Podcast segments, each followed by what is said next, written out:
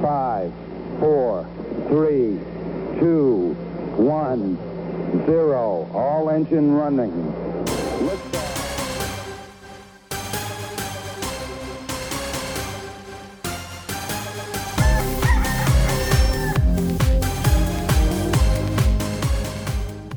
안녕하십니까. 한국과 미국 스타트업 테크, 테크 기업 이야기 조강의 사 센티미터 드디어 칠 땡 칠십칠 번째 시간을 시작하겠습니다.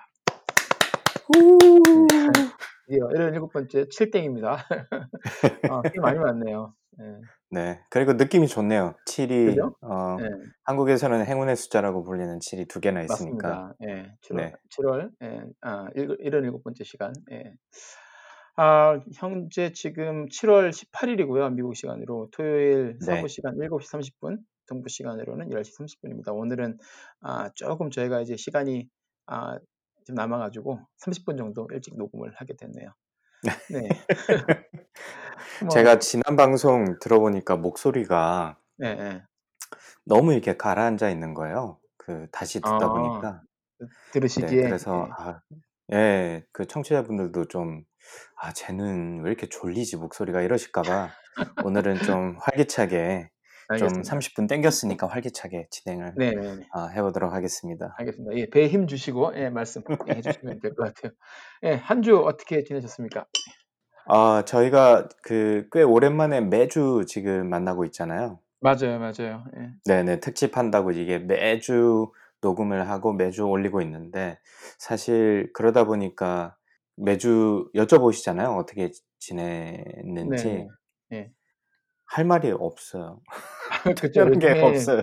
맞아요, 맞아요. 거기다가 그 회사, 회사나 뭐 학교 방학도 아니고 만약에 학교 수업이 진행 네네. 중이면 뭐 그 중간에 있었던 에피소드라든지, 그러니까요. 뭐 학생과의 일화 이런 것도 있는데 요즘은 이 하루가 거의 똑같은 게 계속 쳇바퀴 돌아가듯이 돌아가기 때문에 그 맞아요. 예전에 막 영화 빌 머레이 나온 영화 사랑의 블랙홀, 예, 그것처럼.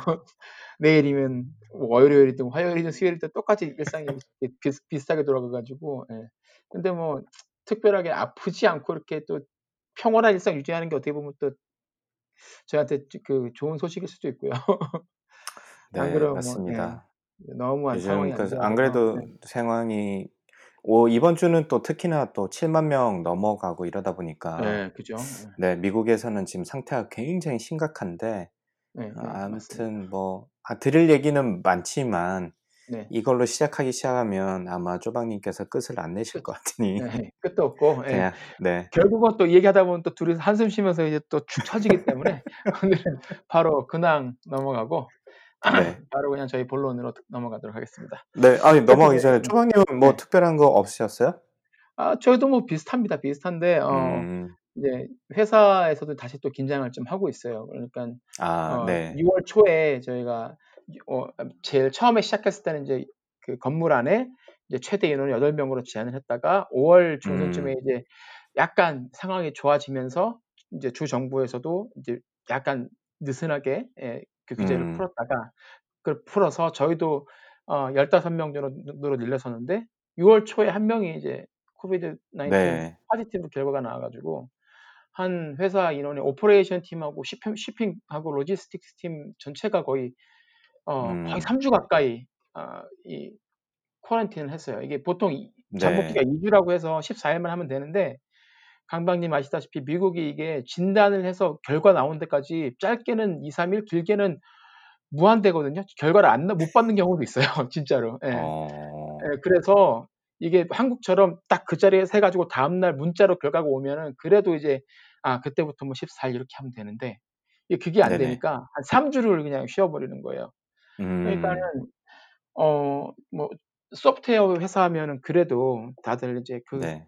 쿼런틴 돼인 상태에서 별다른 증상이 없으면 계속 이제 일을 할 수가 있는데 이 사람들은 와서 실제로 물건을 조립하고 큐시를 하고 패킹을 해서 실제로 쇼핑을 해야 되는 사람들이 다 그렇게 누워 있으니까 아니 집에 가 있으니까 네. 아, 그래서 삼 개월간 삼 주간 너무 힘들었거든요. 그러면서 요즘에 음. 이제 계속 그 숫자는 최대 인원은 십오 명으로 계속 유지를 하고 있고 그, 그 친구 이외에는 다행히 아무도 확진자가 안 나와서 다행이긴 한데 음, 음. 다들 이제 삼 주, 삼 주 동안 고생을 해보니까 느낀 거죠.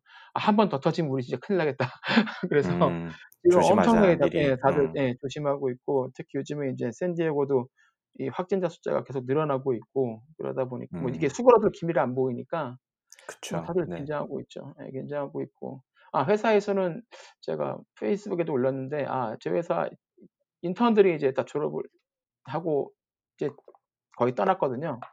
네. 원래는 그 중에서도 몇 명 괜찮은 친구들 한두 명 정도 있어가지고 저희 회사에 이번에 여름에 이제 채용을 할 계획이었는데 코비드 나인틴 어. 터지면서 저희가 이제 그 저희 버짓을 굉장히 보수적으로 운영하고 최악의 그쵸. 상황을 네.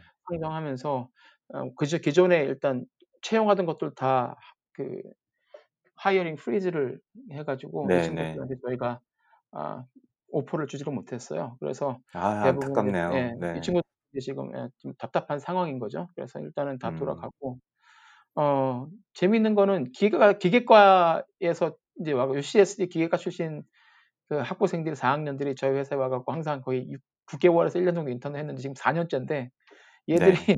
항상 지금 저희 회사 인턴십을 끝나고 저희가 오퍼를 주면 어, 항상 그, 보잉이나 놀스럽 이런 곳으로 가고 있어요. 군수업체로. 그래서 우리 이번에 오퍼 줄 것 같, 우리가 오퍼 주고 싶은데, 그래서 같이 일할래? 그랬더니, 아, 정말 고마운데, 나 지금 딴 데로 가게 됐다고. 오퍼를 이미 받아서. 그래서 네. 어디를 가게 됐냐. 그래. 너도 혹시 보잉이냐? 그랬더니, 어? 보잉은 아니고, 놀스럽 그라면에, 그라면에 가게 됐고. 네. 네. 그래서, 보잉 간 친구들은 다 엘에이로 갔었는데, 이 친구는 그래도 샌디에고에 있을 거라 그러더라고요. 네. 아, 아 놀스롭이 샌디에고에 오피스가 있나 보죠? 네, 여기도 있어요. 네, 놀스롭 아, 여기도 있고. 네. 보잉 그쪽은 뭐, 군사 쪽 시설이 네, 또 있으니까. 네. 네, 아. 맞습니다. 네. 그래서 네. 뭐 보잉도 본사는 저희 시애틀 쪽이지만 여기 엘에이에도 있고 네. 뭐 그래서 네. 그 친구들 거기 많이 가 있습니다. 그래서 네. 꾸준히 음. 같이 네. 올해 이제 이 학기 시작하면 또 이제 기획과 인턴 한 명을 또 저희가 데려올 텐데 네. 이 친구도 내년에 노스럽 그럼만이나 보잉으로 갈지 한번 지켜보면 재밌을 것 같아요. 징크스가 들어가는 것 같아서. 예, 징크스가 아니라 나노 셀렉트가 보잉과 노스롭과 지금 비견될 만한 그런 그 회사로 성장을 했다는 의미. 그거보다는 그런 일단 그 친구들하고 이제 좋은 관계를 지, 계속 계속해야죠 제가. 나중에 그 친구들이 저희 보스가 될 수 있기 때문에. 아 그렇죠. 예, 예. 항상 예, 모든 사람들한테 최선을 다해서 나이스하게 하고 아, 한 번 맺은 인연은 네. 절대 놓지 않아야죠. 네. 아 그렇습니다. 좋습니다. 네. 네. 자 간단하게 이렇게 저희 근황은 이 정도로 마치도록 하고요. 아, 오늘은 네. 어, 지난 두 주에 이어서 이제 스페이스 키드 혹은 스페이스 엉클 강박님과 함께하는 스페이스X 특집 제삼 편입니다. 그래서 강박님께서 네. 이제 잘 정리해 주신 이제 열 개의 이제 작은 아, 열 개의 짧은 글들을 모아서 브런치북에 퍼블리시를 하셨는데 거기에 이제 따라서 지금 이제 첫 이제 일 부, 이 부, 삼 부로 가고 있어요. 그래서 오늘이 이제 마지막 제삼 편입니다. 네. 그래서 이제 지난주 이 주 차에는 이제 일론 머스크가 왜 뜬금없이 엘에이에서 스페이스X를 시작했는가에 대해서 강변님께서 설명을 해주셨어요, 그죠? 그러니까 엘에이의 음, 네. 스페이스, 우주 산업을 할 수 있는 그런 어, 인프라가 잘 구성이 되어 있고 실험할 수 있는 그렇죠. 모하비 사막도 멀지 않고 그리고 그럼요. 인력들도 네. 거기에 많이 모여 있고, 예, 뭐 또 칼텍의 제이피엘 같은 그런 랩들도 가까이 있어서 굉장히 어, 로켓 산업을 하기에는 굉장히 좋은 곳이다라고 좋다. 말씀해주셨고. 네. 예. 그래서 이제 그 다음 시작한 다음에 이제 팔콘 원 첫 번째 로켓이죠. 이거를 이제 네. 어, 앨런 머스크는 굉장히 실망스러웠겠지만 그래도 이제 육 년 만에 성공적으로 발사를 하고 그러면서 이제 그 실패하는 과정에서 그래도 그 빠른 그 실행에 놀란 나사가 이제 수천억 원을 주고 그리고 이천육 년에 이천팔 년에 이제 마지막 성공했을 때는 이조 원의 과제를 이제 딱 수주를 하게 됩니다. 그죠? 그래서 스페이스X가 이제 그때부터 이제 어, 굉장히 중요한 플레이어로 인정을 받고 또 이조 원의 과제 컨트랙까지 땄으니까 이제 뭐 날개를 딱 다, 달아가지고 엄청나게 이제 도약을 할 수 있는 그런 이제 준비가 만반의 준비가 갖춰진 상태였죠. 그래서 이제 그 저희 오늘은 이제 그날 이후 이제 이천팔 년 성공적으로 팔콘 원을 날린 이후 그 이후부터 지금까지에 대해서 한번 이야기를 해보면 좋을 것 같습니다. 네. 그래서 지난주에 잠깐 말씀하셨는데 팰컨 원 로켓이 이제 발사되고 나서 팰컨 파이브, 그러니까는 뭐 모양은 비슷한데 대신에 이제 엔진이 다섯 개가 있어서 팰컨 파이브라서 좀 더 많은 무게를, 페이로드를 이제 실어서 우주로 날릴 수 있는 로켓을 하려고 하다가 그걸 건너뛰고 팰컨 나인으로 갔다가 네. 갔다라고 말씀해 주셨거든요. 네네네. 네, 네. 그래서 이 네. 팰컨 나인은 그러면 얼마 전에 그 어, 크루 드래곤을 그 날린 그 발사체랑 맞는 똑같은 거죠?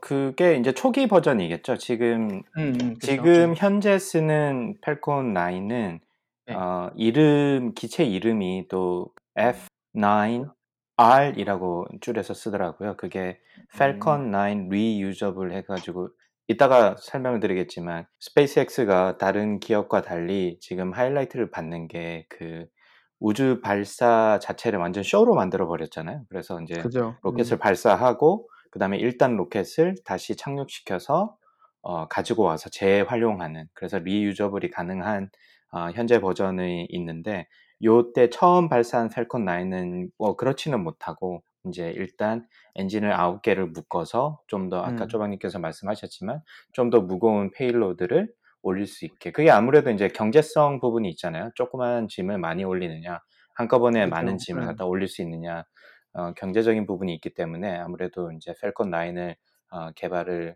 어, 하게 된 거죠. 알겠습니다. 그러면 팰컨 나인의 개발은 그러면 어떤 과정을 통해서 진행이 됐나요? 야심만만하게 질렀어요. 어, 앨런 머스크가. 아까 네. 자, 지난 시간에도 자, 제가 말씀드렸는데 이천이 년도에 설립을 했는데 이천삼 년도에 팰컨 원을 우리가 한번 발사대까지 놓고 발사까지 한번 해보겠다 했는데, 사실 이게 육 년 정도 미뤄졌잖아요.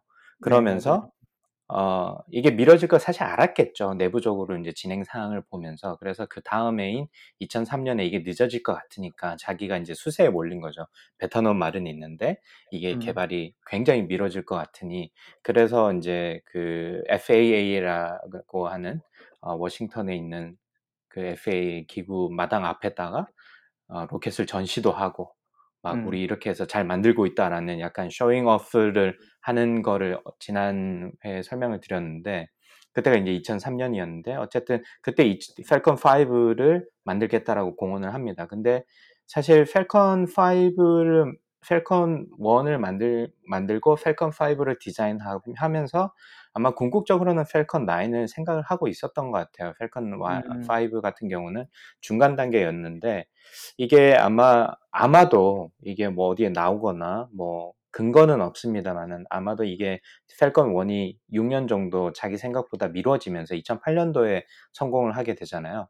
그러면서 음. 그 중간에 팰컨 파이브를 건너뛰고 그냥 팰컨 나인으로 바로 가보자 라고 하는 게 아마 앨런 머스크 스타일상 맞는 추측일 것 같아요.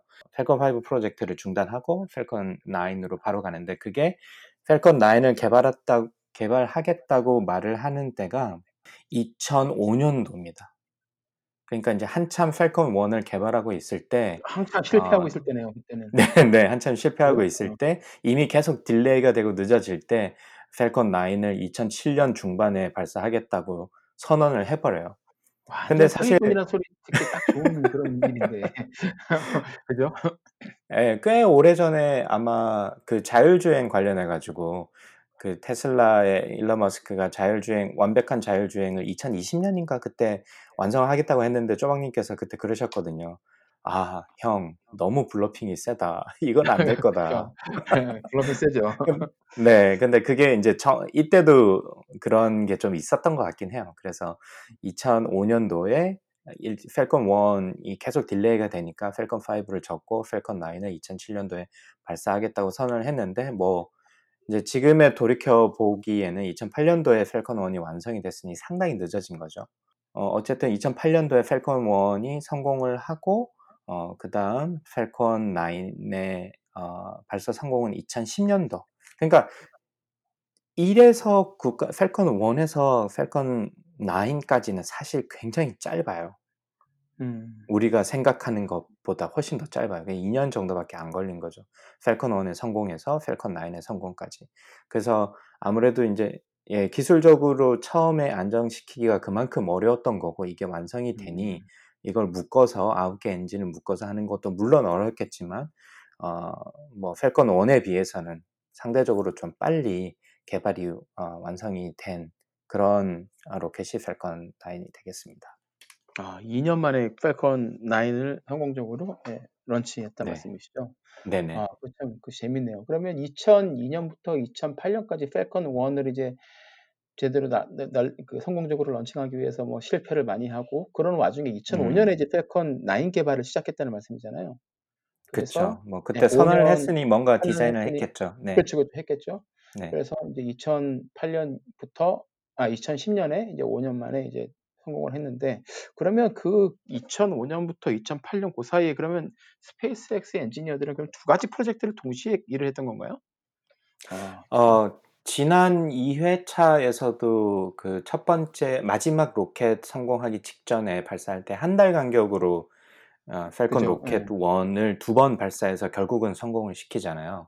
네, 네, 네. 아마 이게 뭐 여러 가지 개발 알앤디의 여러 가지 방법이 있고 아마 실무적으로는 조방님도 뭐 이런 거에 대해서 고민을 많이 하시겠지만 이게 순차적으로 시퀀셜리 디벨롭을 할 건지 아니면 한 뭐 한 같은 시기에 네. 약간 어드밴스된 프로젝트를 동시 진행할 건지 뭐 패럴렐 디벨롭먼트라고 하는데 이런 부분에 있어서 그때부터도 팰컨 일을 개발할 때부터도 그랬는데 팰컨 나인도 마찬가지로 팰컨 일을 하면서도 팰컨 나인까지 같이 디자인을 하거나 아니면 실험도 진행을 하고 그렇게 했던 것으로 보여요. 그래서 이게 사실 쉬운 부분이 아닌데 자금적으로도 많이 들고 네, 인력도 그렇고 막 이게 뭐 매니지도 그만큼 어렵고 하나도 못하는데 여러 가지 일을 해야 되는 상황인 거잖아요. 그래서 그쵸. 이게 그냥 앨런 머스크가 단순히 시간을 좀 앞서 이게 뭐 믿기지 않을 만큼 땡겨서 목표를 세팅하는 것뿐만이 아니라 일을 진행함에 있어서도 그의 성격이 좀 그대로 묻어나는 게 아닌가 싶은 생각이 듭니다. 네. 뭐, 머스크 성격에 뭐 원래 그런 거 알고 있고 그 사람이 그렇게 일하는 거 알겠는데 어 이거를 이렇게 실제로 이 기간 안에 정말 팰컨 일, 팰컨 나인 두 개를 성공적으로 런칭하기까지 그 엔지니어링 팀하고 아 뭐 거기에 있는 모든 직원들 오퍼레이션 팀들도 고생을 엄청 많이 했겠네요. 그걸 따라와 줬다는 게 저는 굉장히 신기합니다. 네, 이 회차부터 아, 과연 네. 어떤 사람들이길래 회사를 그만두지 않고 어, 앨런 네. 머스크 옆에 붙어 있는지 그 부분이 굉장히 궁금하시군요. 조방님. 팰컨 일이 실패를 했을 때 분명히 굉장히 많은 프레셔를 받았을 거고 특히 리드 엔지니어들은 거의 뭐 아, 음. 좋은 소리 솔직히 일론이 좋게 좋게 다 도격하겠습니까? 그 사람 성격상 어, 막 소리 지르고 그렇겠죠. 막 다들 또 막 네. 그 좌절한 상태니까 서로 소리 지르고 누가 잘못했네 어쩌네 뭐 그런 얘기들도 나오고 하는데 그럼에도 불구하고 거기서 정신을 차리고 다시 팰컨 일을 성공적으로 날리고 그리고 나서 팰컨 나인을 또 이 년 후에 성공적으로 날렸다는 게 아 참 네. 신기하네요. 그 참 이 팀을 이렇게 묶어서 이 정도의 극한의 이 생산성, 프로덕티비티를 낼 수 음. 있게 하는 어, 일론 머스크하고 그리고 그 누구죠? 프레지던트이자 씨이오이신 최고 운영 책임자인 그윈 샷웰, 예, 그윈 그윈 샷웰, 예, 그윈 샷웰의 그 매니지먼트 스킬이 굉장히 궁금합니다. 아 정말 대단한 그게 정말 대단한 것 같아요. 뭐 기술력이나 네. 이런 것도 대단하지만 그런 계산 강하고 널드가 널디한 사람들을 이렇게 모아서 이렇게 오랜 음. 시간 동안 하나에 집중을 하게 해서 정말 극단적인 프로덕티비티를 낼 수 있는 게 어, 음. 계속 한번 어, 깊이 파보, 파보고 싶은 그런 좋은 예인 음. 것 같아요. 보면. 네. 그 아무래도 이게 우주 개발이고 남들은 안 하는 게 있잖아요. 아마 그런 좀 자부심이 있지 않았을까요? 이게 네, 아무나 할 수 있는 일이 아니고 이게 네. 우리만 할 수 있는 일이다. 아니면 우리가 가지고 있는 그 팀 멤버 구성도 뭐 텀뮬러라든지 이런 그 소위 말해서 그 고수들이 모여 있으니 네. 아마 이런 일을 배우고 싶거나 한번 참여해보고 싶은 사람들은 아무리 힘들어도 뭐 좀 그런 거에 속해 있고 싶은 소속감이 자연스럽게 생길 것 같기도 하거든요. 그렇죠. 그래서 네. 이천십칠 년도에 제가 이제 스페이스X에 방문을 했을 때 그 종업원 일 인당 이렇게 가이드를 해줄 수 있는 그, 그러니까 게스트를 초대할 수 있는 게 정해져 있더라고요. 그게 정확한 기억이 안 나는 아마 네 명에서 다섯 명 정도로 기억을 하는데, 그래서 그때 저희 학생들이랑 꽤 많은 식구가 가가지고 아마 세 분이서 저희 팀을 나눠가지고 소개를 해주셨는데 그때가 금요일 저녁이었어요. 금요일 저녁. 네. 그러니까 저녁 먹는 시간 이후에 저희가 이제 갔는데 그런데도 그 안이 엄청나게 사람들이 많이 일하고 있는 거예요. 그래서 제가 놀래서 그 질문을 했었어요. 그 가이드 해주시는 분한테 아 금요일인데 이렇게 일하고 있느냐. 미국에서는 이게 좀 유니크한 업무 스타일 아니냐. 대부분 금요일이면 가족들과 보낼 텐데 그러니까 막 웃으면서 아, 네, 여기 그 스페이스X는 업무강, 테슬라도 마찬가지지만 업무 강도가 높기로 유명하다. 그만큼 보상도 해주지만 그냥 좀 자부심이 있다 이렇게 이야기를 하더라고요. 뭐 돈을 떠나서 그렇죠. 자부심은 예, 있겠죠. 예, 예, 새로운... 뭘 하든가 뭘 하든지 간에 자기들이 하는 게 이제 기록이잖아요. 그렇죠. 네. 예. 그래서 그래서 되게 인상적 그런 거를 느낄 수가 있어요. 보통 다른 공장이나 이런 데 가면 그 홍보팀이나 이런 데서 그냥 기계적으로 설명을 하고 그러잖아요. 음, 대부분의 분들이. 근데 제가 테슬라 공장도 가봤었고 그 다음에 스페이스X도 가봤는데 거기서 좀 독특했던 점이 그 소개 설명해 주시는 분들이 대부분 그냥 일하시는 분들이었고 음. 근데 너무 많이 알고 계시는 거예요. 그 내용에 대해서. 그러니까 완전 소위 말해서 빠들인 거죠. 그쪽에. 자기 회사에서 일어난 일들은 진짜 속속들이 알고 계획도 음. 알고 비전도 알고 이런 것들을 진짜 어떤 질문을 해도 막히, 막힘없이 술술술 이야기하는 것 보고 아 얘네들은 그냥 그 광기 집단이 모인 듯한 느낌? 좀 그런 느낌을 많이 받았어요. 그래서 아마 그런 부분에서 쪼박님이 걱정하신 아니 뭐 궁금해하시는 네. 거에 대한 조금 힌트를 얻을 수 있지 않을까라는 네. 생각이 좀 듭니다. 그렇게 열정적이고 어떻게 보면 이 스페이스X를 보면서 동경해왔던 사람들이 나중에 결국 이 회사에 지원을 그렇죠. 들어오긴 할 텐데, 근데 또 그런 사람들의 이제 약점 같은 경우는 이제 이렇게 오퍼레이션을 할 때 제대로 거기에 맞춰가지고 일을 하는 틀에 맞춰서 일하는 걸 못하기 때문에, 음, 음, 예, 제대로 이제 그러다 보면 이제 이게 엉뚱하게 산으로 가는 경우도 있고, 오히려 그게 또 비효율을 초래하기도 하는데, 그 그렇죠. 중간의 경계를 굉장히 그 밸런스를 잘 맞춘 것 같아요. 음, 음. 자서전에도 보면 중간에 그런 부분이 나오잖아요. 몇 번 실패한 다음에 다시 한번 자기들이 앉아 차분한 생각을 해봤더니 아 우리가 뭐랄까 오퍼레이션을 제대로 이렇게 효과적으로 하지 못했다라는 데 깨달음을 얻고 나서 그리고 나서 그쪽에 조금 더 자기들이 이제 신경을 많이 쓰게 됐다라고 얘기를 하는데 아 그래서 일단 그 그윈 샤드웰의 역할이, 역할이 굉장히 중요했던 것 같고 그래서 그분이 여태까지 네. 계속 이인자로서 그 테슬라 일론 머스크의 오른 아 이제 스페이스X 오른. 창업자인 네. 일론 머스크 오른팔로 여태까지 이렇게 계속 이끌어 나가는 것 같습니다. 그렇죠. 네. 아마 초기부터 했으니까 그런 스타일을 뭐 잘 아, 디벨롭을 같이 해왔겠죠. 네, 네, 네 그죠. 아니 그게 정말 대단한 것 같아요. 이런 분하고 같이 일을 하면서 보조를 맞춰간다는 게. 근데 말 네. T TED 그러니까 테드엑스나 이런 데서 나오셔가지고. 말씀하시는 음. 거 들어보면 그 샤드웰도 보면 이분도 보통 아니라는 느낌은 오거든요. 음. 굉장히 이분 거기서 어떤 얘기도 하냐면 몇 번 이렇게 그 영상을 보여줘요. 그래서 네. 테슬라 하면 스페이스X 하면 사람들이 가장 먼저 떠올린 것 중 하나가 우주 그 발사체가 올라갔다가 다시 이제 내려오는 네. 거잖아요. 바디층에 네. 떨어지는 네네. 거. 그거를 이제 하는데 세 개가 동시에 떨어진 걸 보여주면서. 보여주면 사람들이 막 박수를 치고 환호를 하는데 이분이 말씀하시는 음. 게 자기는 처음에 저렇게 연속 세 번 성공하는 걸 보고 기분이 안 좋았다는 거예요. 네. 그러니까 태스크가 너무 쉬웠다는 거죠. 엔지니어로서 엔지니어로서 더 힘들고 어려운 것에 도전하고 푸시를 계속해서 바운더리를 밀어내가 나가야 되는데 뭔가를 음. 연속적으로 세 번 했다는 거는 이렇게 힘든 태스크가 아니었다는 거예요. 애초에. 다들 막 대단하다고 박수 치고 막 어떤 사람 막 눈물 글썽거리고 있는데 거기서 그런 얘기를 하더라고요. 그래서 아 이분 진짜 이분도 보통 아닌구나 싶더라고요. 그래서 네. 그분이 이제 잘 그 데이투데이 오퍼레이션 하면서 자리를 잡으니까 네. 네, 그렇게 하시는 것 같아요. 아 그것도 좀 대단하네요. 네. 그 얘기도 하시더라고요. 그러니까 유튜브 채널 제가 지난주에 말씀드린 나사의 시니어 사이언티스트가 이제 한 인터뷰를 잠깐 들었는데 네. 이분도 가서 이제 엄청 놀랬다 그러시더라고요. 그 빠른 속도하고 이 사람들 회의하고 음. 이런 걸 보면 나사에서는 회의를 한 그런 결정을 내리 어떤 결정을 내리기까지 회의를 한 최소한 세 번에서 다섯 번을 한대요.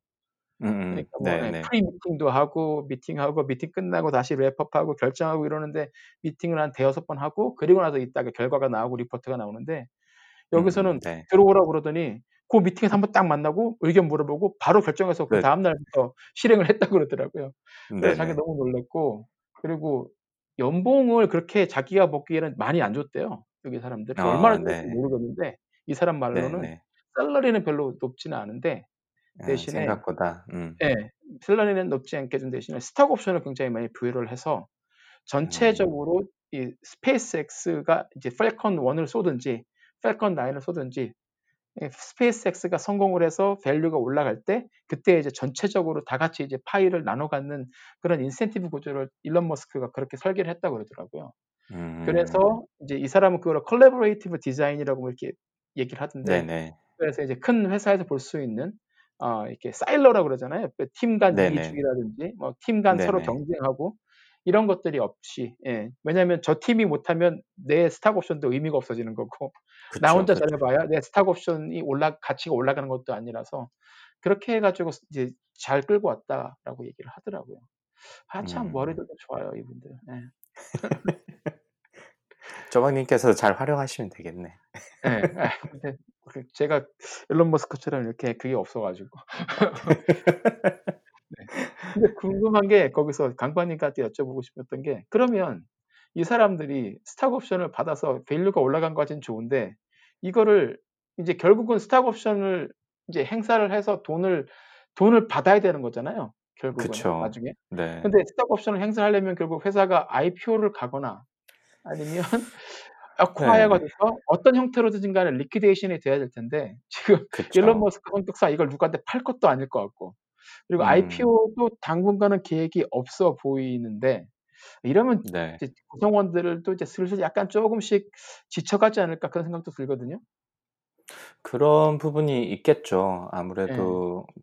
그래서 오늘 좀 그 내용을 좀 찾다 보니까 오늘 마지막 방송 좀 정리를 하려고 내용을 찾다 보니까 물론 이게 기술적인 문제나 이런 거인지 아닌지는 잘 모르겠어요. 이게 비상장된 회사기도 하고 워낙 그 내부 사정을 잘 알려지지 않기 때문에 어떤 식으로 네. 일하는지 이런 부분은 저희가 이제 자서전 이런 걸 통해서 알지만 분명히 안 좋은 말씀하셨듯이 좀 안 좋은 부분이나 뭐가 잘 안 되는 부분도 있을 거란 말이죠. 근데 네. 최근에 보면 그 발사가 계획보다 계속 조금씩 연기되는 느낌을 봤거든요.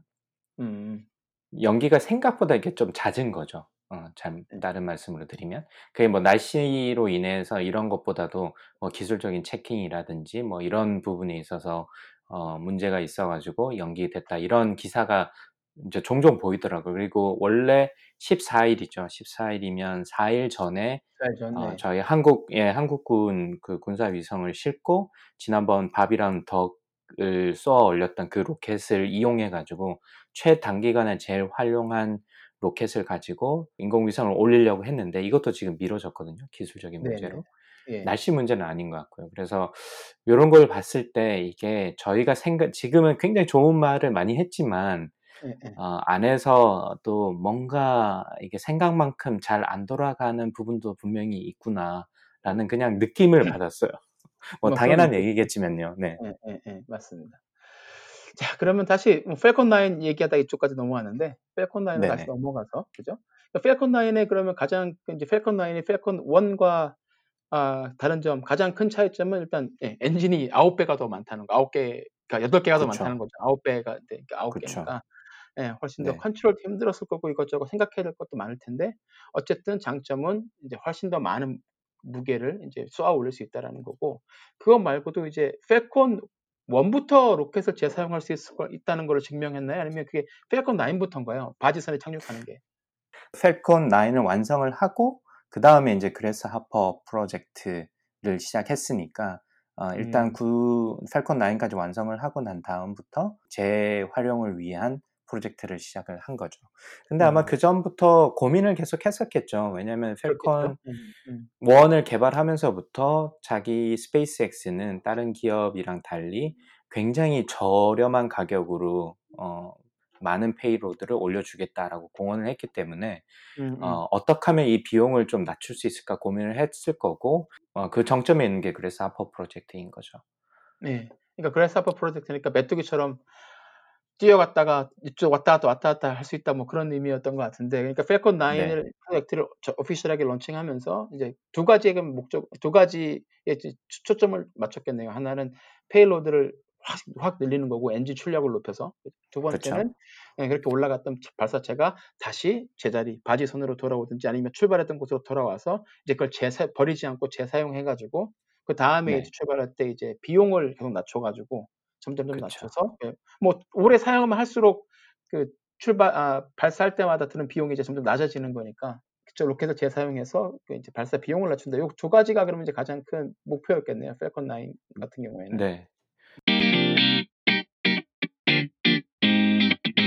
그래서 좀 쉽게 설명을 드리면 이 아폴로 뭐 요즘 지금 같은 경우는 아마 대부분 많은 분들이 스페이스X의 로켓 발사 장면을 한번 보셨을 거예요. 한 번쯤은 뭐 카운트다운부터 뭐 일 단 분리하고 그렇죠. 뭐 이 단 로켓 점화되고 페일로드 뚜껑 열리고 뭐 그 다음에 디플로이 되는 이런 아마 보통 그때까지 걸리는 시간이 보통 십 분 안쪽인데 많이 걸리지 않으니 혹시 안 보셨으면 한번 보시길 추천드리고요.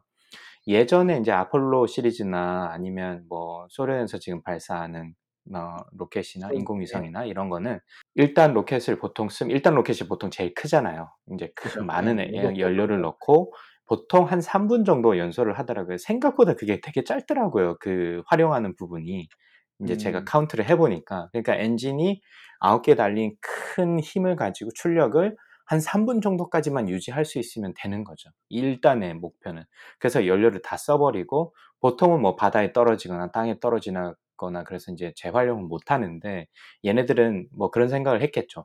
요 부분을 이게 그냥 한 번 쓰고 못 쓰는 게 아니라 야, 요 부분을 다시 활용하면 참 좋겠다라는 생각을 뭐 누군가가 했겠죠. 그러면서 이제 이 프로젝트가 시작이 되고 그러면 사실 일단 로켓이 그 로켓을 전체를 만드는데 대부분을 차지하기 때문에 그 부분을 재활용을 할 수 있다면 굉장히 싼 가격에 인공위상을 쏘아 올릴 수 있으니까 경제적으로 굉장히 도움이 되는 거죠, 사실은.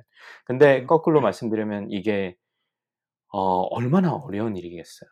하늘에서 자, 거의 자유낙하하는 한 칠십 미터, 뭐 위에 빼면 한 육십 미터 정도 되는 그 고철 덩어리가 그 우주에 나갔다가 자유낙하로 지금 떨어지는데 그걸 갖다가 자기가 원하는 목표에 정확하게 랜딩을 시킨다는 게 그것도 서서 얼마나 이게, 이게 어려운지 저는 사실 감히 상상이 안 가거든요. 지금도 지금 너무 볼 때마다 짜릿짜릿하고 진짜 눈물 날 정도니까. 아, 그건 야, 정말 근데... 대단한데 그 과정에서 또 저 재밌는 건 거기에다가 Of course we love you라고 써놨잖아요. 그 바지선에다가.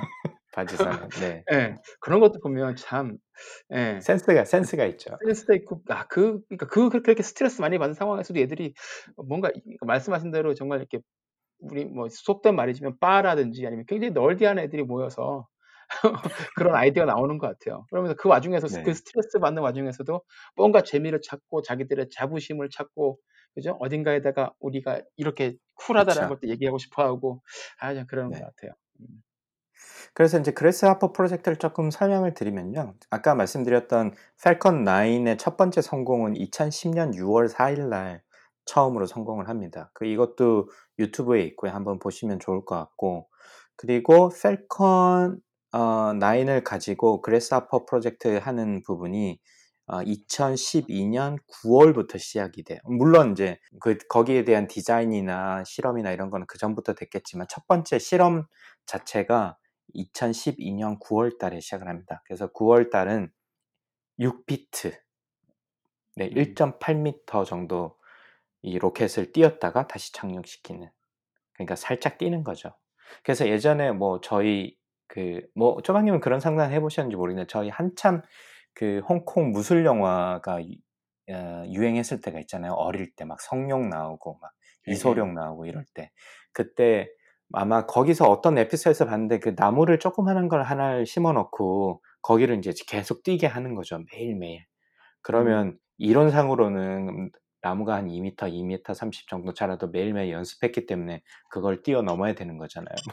그렇죠, 그렇죠. 그, 네. 그럴 수 있지 보면, 않을까라는 보면 상상을. 왜냐면 매일매일 연습을 하니까. 네, 네. 그런 상상을 제가 어릴 때 한 적이 있는데 그거랑 똑같아요. 그래서 처음에는 일 점 팔 미터. 그 다음에 이제 그게 구월 달이고요. 십일월 달에 어, 약 두 배 반 정도 되는 오 점 사 미터.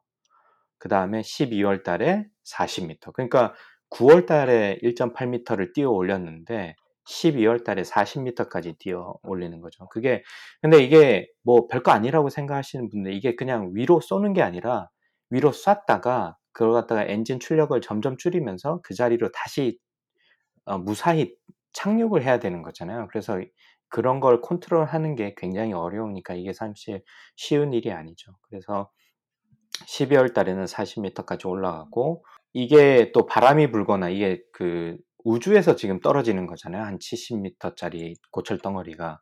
그렇기 그렇죠. 때문에 바람도 불고 여러 가지 상황이 생길 수 있기 때문에 이거를 똑바로 세우는 게 아니라 뭐 옆으로 틀어도 보고 옆으로 약간 눕혀도 보고 이런 실험까지 다 합니다. 그런 장면들이 일일이 다 어, 유튜브에 다 담겨 있거든요. 그래서 제 어, 브런치북에 보면 링크가 다 있으니까 한번 보시면 그 발전 상황을 좀 보실 수 있을 것 같아요. 네, 말씀하신 대로 그, 이 네. 유튜브에 있는 영상들을 보시면 정말 백문이 불여일견이라고 입이 쫙 벌어져요, 정말로. 꼭 보시기를 추천을 드리겠습니다. 네. 그래서 이제 이천삼 년, 이천십사 년도, 그러니까 약 한 일 년 반 정도 지나서 음. 한 일 킬로미터까지 뛰었다가 다시 착륙시키는 정도를 성공을 합니다. 그리고 이제 그와 더불어 이거는 지금 육상에서 진행되는 거고요. 그래서 처음에 그래스하퍼 프로젝트를 완성을 하고 재사용 로켓을 실전에 사용할 때도 육상에서 먼저 성공을 합니다. 당연히 이제 육상 같은 경우는 흔들림도 적고 어, 안정적이기 때문에, 물론 그 기술은 어렵습니다만 일단 그 부분이 뭐 다행히 성공을 하고요. 그런데 이게 이제 플로리다에서 저희가 발사를 보통 그 스페이스X가 로켓을 발사를 하는데, 중간에 이제 메인 로켓 같은 경우는 이게 가능한 한 멀리 일단 로켓을 쏘아 올려줘야 되기 때문에 이게 대서양 바다가 가까운 거예요. 그래서 음. 육상까지 가져오기에는 그 연료 소모가 너무 심하고, 그래서 가장 가까운 바다에도 할 수 있지 않을까라는 생각에서 그때 이제 바지선을 띄웁니다. 그래서 아까 말씀드려, 조바님께서 말씀하셨던 Of course I love you 어, 라는 게, 이게 정지 궤도까지 올라가는 아주 멀리 일단 로켓을 사용을 하고 그 일단 로켓이 바로 떨어져 가지고 대서양 바지선 위에 착륙하는 실험을 하는데, 저는 처음에 그 얘기를 들었을 때 미쳤다 그랬어요. 육상도 그러니까요. 사실 이게 불가능해 보이는데, 아마 우주에서 바, 제가 바늘을 던져가지고 뭐 어떤 특정 타겟에 맞추는 듯한 뭐 이런 느낌이 좀 드는데, 근데 이게 흔들리는 바지선이 이제 바다 위에 있으니까 이게 흔들리잖아요. 아무리 이제 날씨를 보고 막 그렇다고 하더라도 이게 이게 정지된 상태가 아닌데 그 위에 칠십 미터짜리 이 고철 덩어리를 세운다는 게, 이게 사실 저는 아직도 그게 어떻게 되는지 상상이 안 가는데, 그래서 그 실험 영상을 보면 이게 몇 번 실패를 합니다. 그래서 막 섰다가 미끄러지기도 하고 뭐 옆으로 떨어지기도 하고 네, 막 터지기도 바지선 위에서 네. 네, 바지선 위에서 폭발하는 장면이 엄청 많이 나오죠. 근데 이제 그런 어려움에도 불구하고 이게 터질 때마다 참 앨런 머스크가 저는 참 대단하다고 생각하는 게, 그 트위터를 야 이거 실패했는데 이런 문제인 것 같다. 뭐 이런 거를 트위터로 계속 이거 공유를 하더라고요. 실패했으면 좀 어떻게 보면 좀 창피할 만도 한데 그런 거 없이 야 이거 우리 쐈고 이거 하려고 했는데 실패했다. 그쵸. 진짜 너무 담담하게. 근데 네. 뭐가 문제? 이게 문제인 것 같다. 그러면서 맞아. 결국에는 이천십육 년 사월 팔일 날 어, 최초로 어, 착륙을 시킵니다. 그렇죠. 말씀하신 네, 대로 그런 거 나오면서 네. 이제 바지선에 내렸다가 서지 못하고 이제 벌 넘어지면서 폭발했는데, 그게 이제 또 유튜브로 다 나왔고 영상으로 다 공개됐잖아요. 네네. 나중에 나한테 네. 얘기한 게, 이제 그 사람들 얘기한 게, 이거는 폭발이 아니다. 그냥 이거는 우리가 그러니까 어, rapid unscheduled disassembly다. 우리가 빨리 분해했다. 계획하지 않은, 네, 계획하지 않았는데 너무 빨리 분해가 돼버렸기 때문에 어쩔 수 없는 거고, 다음에 하면 되지 뭐 이런 식으로 넘어왔다고 그러더라고요. 그게 이제 어떻게 보면 어쨌든 이거는 제 생각엔 진심인 것 같아요. 이거 이거 가지고서 뭐 이런, 우리는 이런 이런 회사다라고 바깥에다 내보이기 위해서 이렇게 뭐 이미지 메이킹을 한 게 아니라 그거만큼은 네. 이 회사의 딱 그 뭐라 그럴까 중심 철학인 거는 맞는 것 같아요. 제가 보기에. 음, 그렇죠. 그래서 일정으로 보면 그 아까 이제 조금 정리를 해보자면 제가 날짜를 굉장히 연도를 굉장히 많이 말씀드렸는데 이천십 년도 유월 사일 날 어, 팰컨 나인이 처음 성공적으로 발사를 하고요. 이천십이 년 구월 이십일일 날 첫 번째 그래스하퍼 일 점 팔 미터를 띄우는 실험을 합니다. 근데 그 바지선 위에 성공적으로 착륙한 게 이천십육 년이거든요. 사월 팔일이니까. 그러니까 불과 사 년 만에 이걸 완, 기술을 완성을 시키는 거죠. 그것도 육상이 아니라 바지선 위에, 바다 위에. 참 어떻게 보면 진짜 그 안에서 일하시는 분들이 얼마나 이게 뼈가 갈렸을지 전 상상이 안 갑니다만은 참 대단한 것 같아요. 스피드는. 스페이스X하고 그런 보잉이 이제 계속 경쟁을 하다가 결국 이제 올해 초에 이제 크루 드래곤이 성공적으로 아이에스에스에 도킹을 하고 그리고 네. 두 명의 우주인을 이제 거기에 무사히 보냄으로써 그쵸. 보잉과의 경쟁에서도 지금 한 발 앞선 거죠. 그렇죠? 네. 거기다가 보잉 지금 보잉은 아직 발사체를 재회수하거나 이러지 않기 때문에 아마 금 그 발사 비용적으로도 아마 음. 비교가 안 될 것 같습니다. 성공률도 네. 마찬가지고. 네. 예. 보니까 어, 지난주에 이제 리포트가 나왔더라고요. 지금 작년 네. 십이월에 왜 실패했는지에 대해서. 그래서 네. 보니까 이것저것 뭐 권고 사항이라고 레코멘데이션이 팔십 개 정도 되더라고요. 그래서 야, 저거 언제 다 고치지? 그 생각 들 텐데 아 많이 좀 에, 뭐라 그럴까. 조급할 것 같아요. 스페이스X는 그래도 어쨌든 성공적으로 나가가지고 뭐 두, 우주인 두 명이 지금 임무를 거의 가, 잘 하고 완성을 있고 팔월에 네. 네, 네. 팔월에 곧. 좀 원래는 구월까지 있을 수도 있다고 그랬었는데 팔월에 다시 지구로 귀환할 예정이라고 그러더라고요. 네, 네, 그렇습니다. 그, 네, 그때 또 이제 또 한 번의 또 쇼가 또 시작되겠네요. 네. 그리고 참 그 저도 얼마 지난 주간 뉴욕 타임스에서 봤는데. 스페이스X는 성공을 하고 아, 보잉이 실패한 이유가 나사가 보잉을 너무 믿었다라고 네, 기사를 왜냐하면 이제 뭐 그럴 수밖에 없는 게 나사 그렇죠. 입장에서 보잉은 아주 오랫동안 항공기도 개발을 하고 오랫동안 먼저 이제 어떻게 보면 자이언트 펌이잖아요. 그래서 스페이스 셔틀도 좀... 같이 개발했었고 그러니까 네. 말 그대로 이렇게 트랙 레코드가 있는 회사고. 그러니까요. 네, 근데 스페이스X는 진짜 이, 이 사실 듣보잡이니까 스페이스X는 굉장히 까다롭게 이렇게 심사나 이게 요구를 했었고 자료를 거기에 비해서 이제 보잉은 약간 뭐 그냥 그냥 넘어가는 게 많았는데 그게 결론적으로는 이게 독이 돼버린 셈인 거죠. 음 역시 엔지니어들은 쪼아야 된다. 오늘의 교훈인 것 같습니다. 아 네. 물론 잘 쪼아야 되겠죠. 예, 테슬라, 아, 테슬라 네. 앨런 머스크처럼. 네. 네, 알겠습니다. 그래서 크루 드래곤을 성공적으로 보냈고 이제 네. 아, 유인 유인 우주선 개발에서 이제 스페이스X가 이제 뭐 누가 의심할 여지 없이 한 발 앞서게 됐는데. 네. 자, 그 다음에 이제 화성을 바라보고 있잖아요. 일론 머스크는 그죠? 네네. 자, 그러면 네. 화성 왜 화성인가는 뭐 가까우니까 가장 가까우니까 일단 화성일 거고 그러면 화성에 이제 가게 된다면 스페이스X의 앨런 머스크는 무엇을 하려고 하는 건가요? 어, 일단은 제가 요 질문지를 보고 네. 같은 고민을 조금 해봤는데 글쎄 뭐 하려고 할까? 일단 제 답변은 잘 모르겠다. 저의 이 범, 이 범인으로서는 상상하기 힘든 어떤 아이디어가 있지 않을까라는 건데, 일단, 어릴 때 꿈을, 이제 화성에 가는 꿈을 이루고 싶었을 것 같고요. 그나마 가장 가까운, 그리고 사람이 그나마 살만한 어, 음. 환경을 가졌다고 하면 그렇죠. 꾸밀 수 있는 어, 포텐셜이 그나마 있어 보이는 게 이제 화성이었기 때문일 것 같고 요즘 그 네오와이즈라고 부르는지 네오위즈라고 부르는지 모르겠는데 지금 해성이 어, 근처에 지구에 가까이 와서 아마 여러분들도 그냥 어, 망원경 없이 볼 수 있다고 하더라고요. 북반구에 있으신 분들은.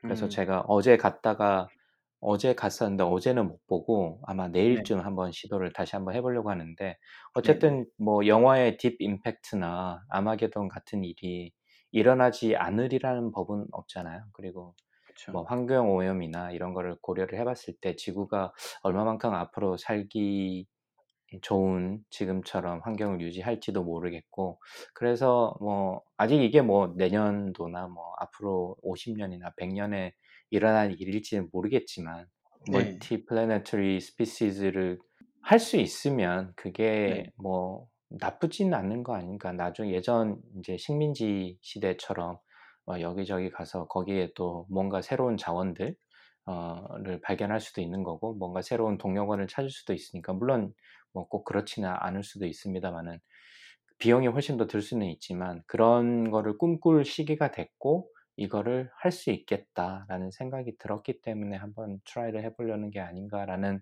그냥 제 나름의 이론을 써봤는데, 혹시 뭐 쪼망님도 무슨 아이디어가 있으신가요? 앨런 머스크가 왜? 뭐 앨런 머스크가 왜 그러는지는 뭐 본인만 알 것 같은데.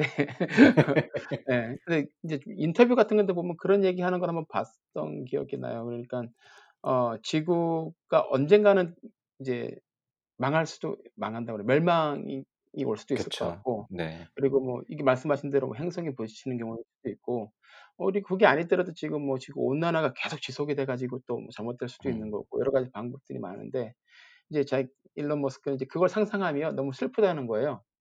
그래서 음, 네. 내가 뭐 내가 죽더라도 그 이후에 우리 아이들도 살아갈 미래 백 년, 이백 년 뭐 그 이후에 인류의 미래를 생각해봤을 때 이제 행복한 행복하고 희망의 차이다기보다는 우리 좀 슬퍼진다는 게 자기는 견딜 수가 없고, 그래서 음. 이제 우리가 화성이라는 이제 세컨 옵션이 생긴다면 그러면 음. 자기는 조금 행복한 미래를 꿈꿀 수 있을 것 같다라고 얘기를 음. 하더라고요. 편안히 아, 생각... 눈을 감을 수 있겠네요. 네, 그렇죠. 근데 또 이제 그런 얘기를 하면서 그 다음 인터뷰에 또 무슨 얘기를 했냐면 이제 화성에 갈 수 있을 것도 같은데 기술이 계속 시간이 지나고 나면 시간이 이제 시간 문제라고 이제 생각을 하는 거죠. 근데 내가 죽기 전에는 내가 살아있는 동안에는 화성에 가볼 수 없을 것 같아서 그건 또 슬프다라고 또 얘기를 하더라고요. 음, 음. 그래서 아, 참 생각의 깊이가 예, 다른 사람이구나라는 생각이 들었죠. 예, 그래서 예. 자, 그러면 스페이스X 예, 일론 머스크의 꿈인 화성 이주까지 여행까지 어느, 어느 정도까지 온 건가요? 그러면 지금 현재? 그래스허퍼 프로젝트로 재사용을 갈, 가능하게 하는 것도 아마 그 나중에 생각해 보시면 네. 여기서 지구에서 로켓을 쏴서 화성까지 도착한 다음에 그냥 뭐 버리는 게 아니라, 제 생각은 그렇습니다. 어, 버리는 게 아니라 그 로켓을 정확하게 착륙을 시켜서 뭐 어떤 연료를 사용할지는 모르겠지만 그걸 재사용할 수 있는 가능성을 좀 여는 듯한 느낌이 있고요. 그래서 각각의 지금까지 개발됐던 기술들, 그리고 어, 거기에 이제 우주복들 편안하게 입을 수 있는, 그게 단순히 음. 멋있는 게 아니라 일반인들이 그쵸. 입어서 뭐 트레이닝, 뭐 전문적인 트레이닝을 받지 않더라도 일반인들이 입어서 그렇게 불편하지 않을 정도의 행동 거지와 뭐 그 다음에 어, 움직임이 가능한 옷. 옛날에 아폴로 시대 쪽 비교해 보면 지금 굉장히 음. 많이 발전했잖아요. 그래서 맞아요. 그런 그런 점, 그리고 캡슐의 어떤 유저 인터페이스 같은 경우도 막 버튼이 막 수천 개가 달려 있어가지고 물리적인 어떤 버튼으로 모든 걸 작동하는 것이 아니라 유저 프렌들리하게 하는 것도 뭘 장단점이 다 있을 거예요, 그렇죠? 아, 모든 걸 아이패드처럼 유저 프렌들리 소프트웨어를 하는 것도 만약에 소프트웨어가 크래시되거나 그런 상황이 되면 문제가 있을 수 있으니, 그래서 이제 물리 키, 물리적 키나 버튼이 필요한 부분도 있는데, 그럼에도 그런 단점에도 불구하고 그렇게 하려고 하는 게 많은 사람들이 많은 걸 공부를 하고 숙지를 하고 수년 동안 공부를 해서 가는 게 아니라 그냥 단순히 아이패드를 사용할 수 있고 뭐 약간의 교육을 받으면 충분히 로켓을 컨트롤할 수 있는 뭐 그런 어떤 꿈을 꾸는 것 같아요. 왜냐하면 화성으로 이주하는 사람이 어떤 특정 뭐 공군에서 뭐 수년 동안 나사에서 수년 동안 음. 공부하거나 트레이닝 받은 사람을 타겟으로 하는 게 아니기 때문에 아마 그런 것까지 고민을 했던 것 같거든요. 음, 음. 네, 그래서 그런 요소 요소 기술들이 다 이제 화성으로 어, 이주할 그 우주선 혹은 로켓에 쓰일 것 같고요. 지금은 이제 어, 스타쉽이라는 로켓을 지금 개발하고 있는데 이 사이즈가 굉장히 큽니다. 진짜 어마어마하게 큰데 지금 껍데기를 만들고 있는데 그 껍데기가의 연소 시험을 몇 번 했는데 지금까지 계속 폭발을 하고 있다고 하더라고요. 그래서 아직 일론 머스크가 아까 조박님께서 말씀하셨던 인터뷰에서 얘기했던 것처럼 아마도 우리 생애, 지금 현재 살고 있는 우리 생애에서는 안 될 수도 있지만 그런 각각의 폭발이라든지 그런 기술들, 축적된 기술들을 바탕으로 곧 갈 수 있지 않을까. 그리고 뭐 앨런 머스크의 스타일 대도라면, 대로라면 아마 그 엔지니어들을 쥐어짜가지고 아마 생각보다 빠른 시기에 화성으로 가는 인류를 볼 수 있지 않을까라는 생각을 듭니다. 그래서 좀 그 이 코로나 사태에서도 막 이제 공장도 셧다운하고 막 그랬었잖아요. 그런 네. 거에 대해서 막 불평도 올리고 막 일이 진행이 안 된다고 막 투덜투덜대고 이런 트위터를 많이 아, 날리기도 했었는데 그런 게 이렇게 좀 조급함이 있는 것 같아요, 느낌이. 그리고 빨리 어, 뭔가 최초의 뭔가를 또 만들고 싶어하는 그의 성격을 봤을 때는 생각보다 좀 빨리 갈 수 있지 않을까라는 생각도 듭니다. 네, 아, 이게 섣불리 이거 아예 말도 안 되는 말은 이제 못할 것 같아요. 네. 그러니까요. 지금, 네, 이천이 년에 정말 아무것도 없는 상태에서 만들어서 지금 이천이십 년, 이십 년도 안 됐는데 벌써 펠컨 원, 펠컨 나인 거기다가 뭐 펠컨 헤비도 날리고 우주인 날려서 보내고 네, 다시 로켓 재활용하더라 회수하고 지금 연속적으로 성공도 하고 있고 누구도 네. 생각지도 못했고 가능하다고도 못했던 임무들을 잘 마치고 있기 때문에 예, 화성에도 뭐, 뭐 시간 문제고 갈 것 같고 거기서 이제 어떤 방법으로 보내는가 또 음. 누가 가는가 가서 무엇을 할 것인가 이런 쪽에 오히려 더 관심이 쏠리는 것 같더라고요. 그래서 성공 자체 일단은 네. 예, 한번 네. 그래서 예, 일론 머스크와 스페이스X가 만들어내는 이제 뭐 아, 저희 앞에 보여주는 그런 성과들을 앞으로 계속 보는 것 지켜보는 게 굉장히 예, 재미있을 것 같다라는 생각이 듭니다. 네. 자, 그래서 삼 주간 스페이스X에 대해서 저희가 강박님, 저희가 아니죠. 강박님께서 잘 훑어주셨는데, 스페이스 엉클. 네. 아, 뭐, 짧다면 짧고, 굉장히 짧은 거죠. 굉장히 이제, 오랜, 거의 이십 년이 가까이 된 회사의 이제, 뭐랄까, 역사를 저희 삼 주 만에, 세 시간 안에 딱 압축을 시킨 건데, 어떻게 스페이스X 특집을 하시면서 느낀 점, 잠시만 좀 말씀을 해주시죠, 강박님. 네. 느낀 점이 사실 이 회사를 공부하고 앨런 머스크를 공부하고 그 다음에 앨런 머스크가 있는 혹은 스페이스X가 있는 미국의 전반적인 상황을 좀 알게 되면서 사실 배운 게 엄청 많았어요. 그 사실 음. 여기서 배웠다고 하는 거는 부러웠던 점이 엄청 많았습니다. 그래서 몇 가지만 말씀드리면 일단 첫 번째 이게 스페이스X가 짠 하고 나타난 기업이 아니잖아요. 사실은 음. 예전부터 뭐 이 부에서도 제가 잠깐 말씀드렸으면은 뭐 텍사스에 있던 어떤 그 은행가가 자기도 뭐 우주선을 만들어 보고 싶어가지고 성공한 돈을 다 투자를 해가지고 회사를 만들어서 시험 발사장에서 테스트를 해보고 그게 실패해서 나중에 그 사이트를 이제 앨런 머스크 스페이스X가 그 사이트를 이제 인수를 하게 되는 거잖아요.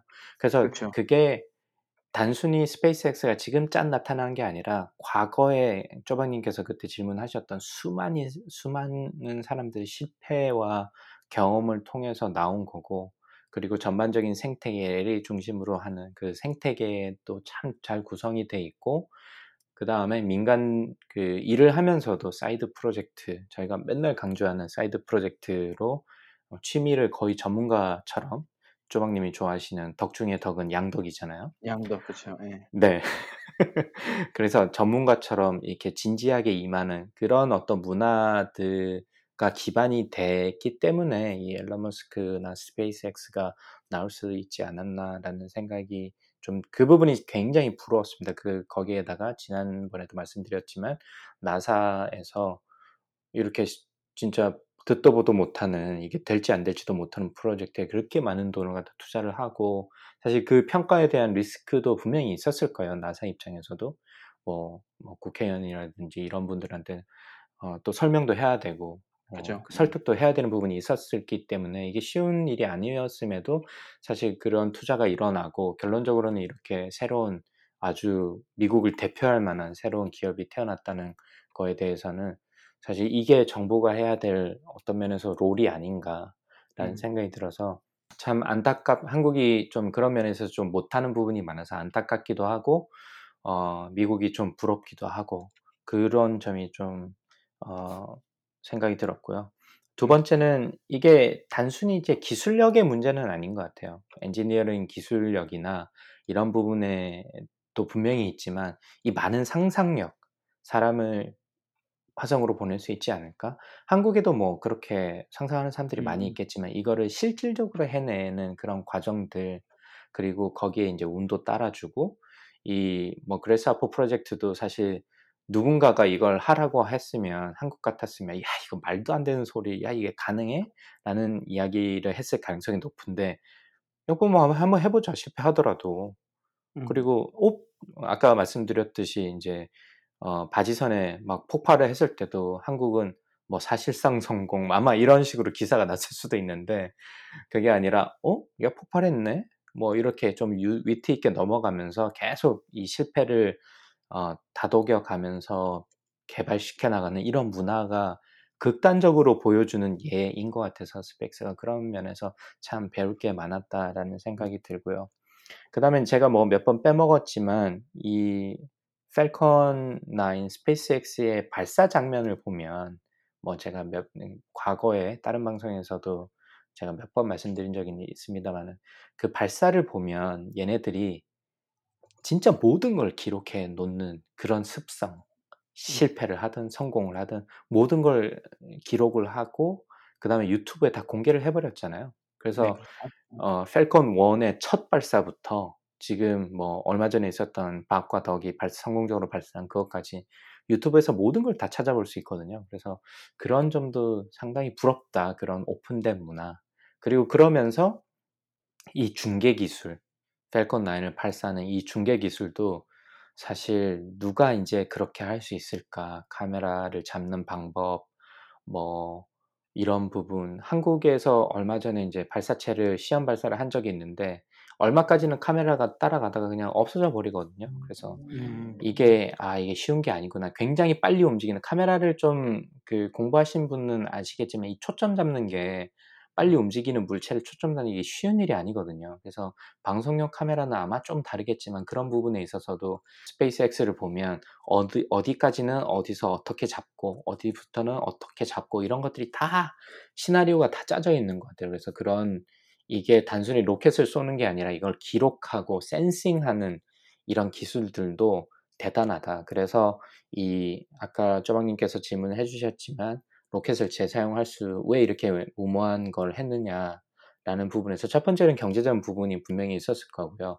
이번에 이제 그 샷웰이 아마 인터뷰에서 얘기를 했던 것 같은데, 이게 경제적인 것뿐만이 아니라 이거를 회수를 해야지만 만약에 이게 뭔가 잘못됐으면 어디가 잘못됐는지 이걸 직접 확인해 볼 수가 있는 거잖아. 만약에 이게 일단 로켓이 터져버리거나 못 쓰게 돼버리면 이게 음. 소위 말해서 어떤 범죄가 일어났는데 이 사체를 그냥 화장해 버리면 이게 어떤 이유로 어, 이런 범죄가 일어났는지 알 수가 없잖아요. 그래서 이제 부검이라는 걸 하는 건데, 그런 면에 있어서 이 로켓 자체를 회수를 했을 때 나오는 많은 데이터들, 뭐 어디서 그을림이 많았을 거고, 음, 그렇죠. 뭐 어떤 거는 압력이 얼마나 받았을 거고, 이 각 엄청나게 많은 센스가 있, 센서들이 아마 장착이 돼 있었을 거거든요.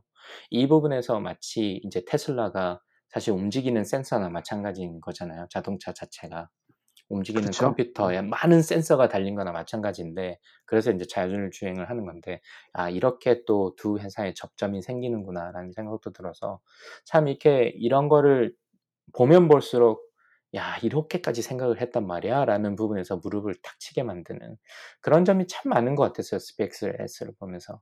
그래서 네. 그런 것들이 참 부럽다, 아 네. 그리고 참 대단하다라는 생각이 들었습니다.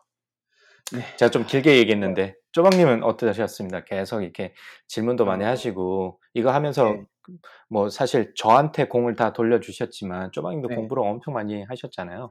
유튜브도 아, 좀 보시고. 예, 사실 이렇게 이걸 하면서 예, 저는 이제 스페이스X하고 이제 로켓, 미국의 이제 우주 산업에 대해서 관심을 음. 제대로 갖게 됐어요, 처음으로. 그래서 굉장히 음. 예, 재밌었고, 강박님께도 감사를 드리고, 제가 느낀 점은 예, 뭐 강박님이 느낀 거랑 크게 다르지 않고요.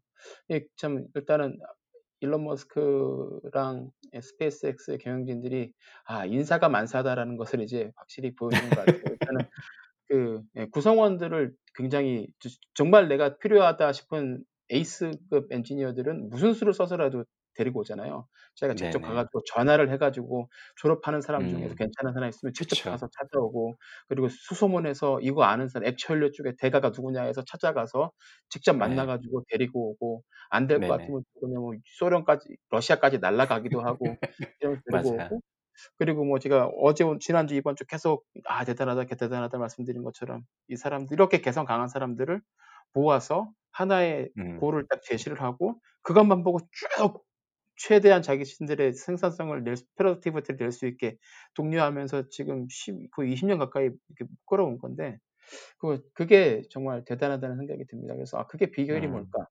나중에 음. 뭐 머스크는 아니더라도 아 저기 샤델 사장님께서 네. 어, 책 하나 써주시면 좋겠어요.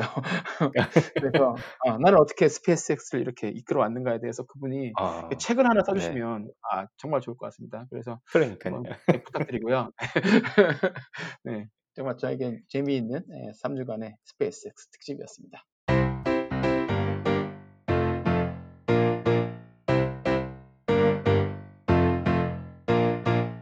저희 팟캐스트의 인기 코너 이 주의 픽.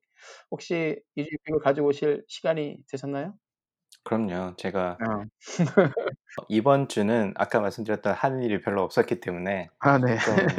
그 다음에 이제 저희가 이제 곧 학기를 시작하잖아요. 그래서 이제 조금 이 공부의 텐션을 좀 올려야 되겠다. 그래서 책을 좀 아, 벌써 읽었는데 팔월에 시작인가요? 그러면?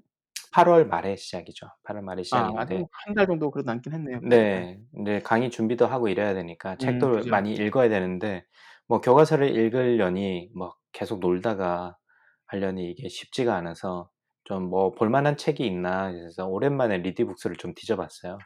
눈에 띈 책 두 권을 제가 이번 오늘 막 이제 두 권 다 끝냈는데 네. 그래서 이제 그 두 권을 좀 추천을 드리려고 합니다. 어, 두 개 다 쓰시나요? 네네 그냥 그냥 알겠습니다. 잡았는데 아 좀 재밌었어요. 아, 한번 공유 드릴만 한 것 같아서 어, 첫 번째 책은 하멜 표류기입니다. 그래서 아마 오, 하멜 표류기 국사책이나 뭐 여기저기서 상식으로 많이 알고 계시잖아요. 네덜란드의 하멜이라는 사람이 들어는 봤지만 읽지는 못한 네. 책. 네, 그러니까 아니 그래서. 이게 그 셀렉트에 들어가니까 하멜 표류기라는 책이 뜨더라고요. 그래서 아, 아 그래 그렇구나. 내가 생각을 해보니까 제목은 봤는데 내용이 어떤지 뭐 거기에 대한 뭐 의미 이런 거는 저희가 공부 시험에서 나오기 때문에 많이 공부했잖아요. 그래서 그래서 한번 읽어봤어요. 어떤 책인지 궁금해가지고 보니까 이제 생각보다 굉장히 길게 있었더라고요. 이 하멜이라는 분이 음. 십삼 년 이십일간의 기록이라고 하더라고요. 어 한국에서 십삼 년 이십일을 산 거죠. 진짜 오래 사셨네요. 어. 네. 그리고 이제 사실 제일 궁금했던 게 이분이 어떻게 탈출을 하게 됐는지 이 부분이 제일 궁금했는데 사실 뭐 자세하게 나오진 않, 않습니다만은 십삼 년 동안 살다가 이제 왕이 당시에 그랬대요. 넌, 너네들은 우리는 외국인들을 바깥으로 보내지 않는다. 그래서 평생 죽을 때까지 여기서 살아야 된다. 그러다가 거의 하인처럼 살았다고 하, 하더라고요. 대부분을 막 굶기도 하고 뭐 당시 상황이 안 좋았으니까 그 다음에 이제 위에서 군영 같은 데서 있었는데 막 훈련도 하고 밥도 많이 안 주고 반은 국어를 하러 다니고 그래서 국어를 해서 번 돈을 꾸겨꾸겨 모아가지고 결국에는 배를 한, 한 척을 사가지고 그것도 몇 번 실패한 다음에 배를 한 척을 사가지고 이제 탈출하는 과정. 그래서 일본에 도착해서 일본에서 원래 일본을 가려다가 이제 표류를 해가지고 제주도로 도착을 한 거거든요. 그래서 일본에서 다시 이제 십삼 년 만에 조인을 해가지고 돌아오는 이런 그 과정을 어, 나타내고 있는데 일단 첫 번째는 십삼 년 이십일 굉장히 길게 있었구나라는 생각이 좀 들었고 천육백오십삼 년부터 천육백육십오 년까지에 이제 조선에 있었고 천육백삼십 년생이더라고요. 이 하멜이라는 분이. 그래서 스물세 살이었어요. 표류 제주도에 이제 도착했을 때가 스물세 살에서 거의 서른다섯 살 때까지 있다가 이제 일본으로 간 거죠. 그래서 이걸 읽으면서 사실 굉장히 짧아요. 금방 읽을 수 있으시고 한번 그냥 쭉 보시면 좋을 것 같고 아, 다시 한번 이렇게 기록이 중요하다. 그래서 제가 이 책을 왜 추천을 드리냐면 천육백 년대 한국의 어떤 조선의 상황을 좀 알 수 있었던 부분, 만약에 그분이 안 썼으면 저희가 전혀 몰랐을 거잖아요. 그것처럼 스페이스X도 아까 제가 말씀드린 것 중에 가장 인상적인 것 중에 하나가 그 기록하는 부분, 그런 부분이 참 어, 부럽다라고 말씀드렸는데, 이 책을 보면서 다시 한번 느꼈어요. 아, 이런 책들이 물론 뭐 어, 조선왕조 실록이라든지 뭐 이게 대단한 기록들이 많이 있지만 좀 이렇게 좀 다른 시각으로 이렇게 기록된 것들이 좀 많이 있었으면 어땠을까라는 생각이 들어가지고, 아, 이, 그래서 요거는 한번 읽어볼 만한 책이구나. 그리고 굉장히 짧아요. 이제 하루 반나절, 반나절이면 아마 대부분 다 읽으실 수 있을 것 같고요. 그리고 거기서 이제 몇 개의 재밌는 포인트만 말씀드리면, 일단 당시에 날씨가 많이 추웠다. 그래서 온난화는 확실히 맞다라는 걸 알 수 있었는데, 그게 이제 설명 중에 그 전라도 어디에서 꽤 오래 살았는데 거기 이제 절에 이제 산 속에 있다 보니까 눈이 많이 왔는데 이 절이나 이게 집 사이를 눈 구덩이를 파가지고 그 구멍을 통해서 사람들이 왔다 갔다 했다라고 기록이 돼 있더라고요. 그러니까 그 말인즉슨 눈이 엄청 많이 왔다는 거잖아요. 그죠? 사람들이 그 터널을 파가지고 왔다 갔다 서로 왕래를 할 정도였으니까. 그래서 아, 옛날 천육백 년대가 지금보다는 훨씬 추웠구나 라는 생각이 하나 들었고요. 두 번째, 이제 하멜이 보기에 어, 한국 사람들은 어떤 사람이냐라는 부분을 표, 표현한 부분이 있는데, 한국 사람은 물건을 훔치고 거짓말하고 속이려는 경향이 강해 그다지 믿을만 하지는 않다 라고 어. 평가를 했더라고요. 네, 그렇지만 아마 그 절에서 승려들이랑 많이 교류를 하고 그분들이 많이 도와줬나 봐요. 그래서 음. 그 승려들은 친절하고 신앙심이 두터운 사람도 있다 라고 표현을 했더라고요. 그래서 아, 한국 사람이 옛날에 조선 사람들이 아, 외국인 눈에는 아, 이렇게 보였구나 라는 생각이 들어서 뭐 좀 재밌었어요. 뭐 씁쓸했다기보다는 좀 재밌었어요. 그래서 하멜의 표류기, 아, 다시 한번 제가 추천을 드립니다. 한번 뭐 후딱 읽어보시면 상식으로도 좀 좋으실 것 같고요. 예. 두 번째 책은 사실 쪼박님도 이제 미국에 사신 지 오래됐죠? 뭐죠? 몇 년 되셨어요? 이제 다음 달이면 만으로 십오 년 됐어요. 되는 겁니다. 와, 진짜 오래됐네. 오래되셨네. 미국 역사를 어느 정도 아세요? 미국 아니면 뭐 역사라든지 문화라든지 어떠신 것 같으세요? 단편적으로만 알고 있죠. 미국 역사에 대해서도 음. 뭐 예, 그냥 네. 큰 사건들만 알고, 남북 전쟁이 있었고, 그쵸. 그리고 대공황이 생겼었고, 그리고 베트남 네. 전쟁도 한번 했었고, 그리고 네. 뭐 이제 예, 그 다음부터는 그러니까. 저희가 예, 뭐 대통령 바뀌면서 이라크도 한번 때려보셨다가 크레인타임 나왔다가 뭐 그런 정도만 알고 있는 거죠. 예. 네, 그 제가 지금 아이를 키우는 입장에서 이제 고민 중에 하나가 제가 미국을 진짜 모른다는 거죠. 이민을 음. 왔지만. 미국을 참 잘 모르고, 사실 한국도 제가 역사, 국사를 진짜 싫어했거든요. 외울 게 많아가지고. 음.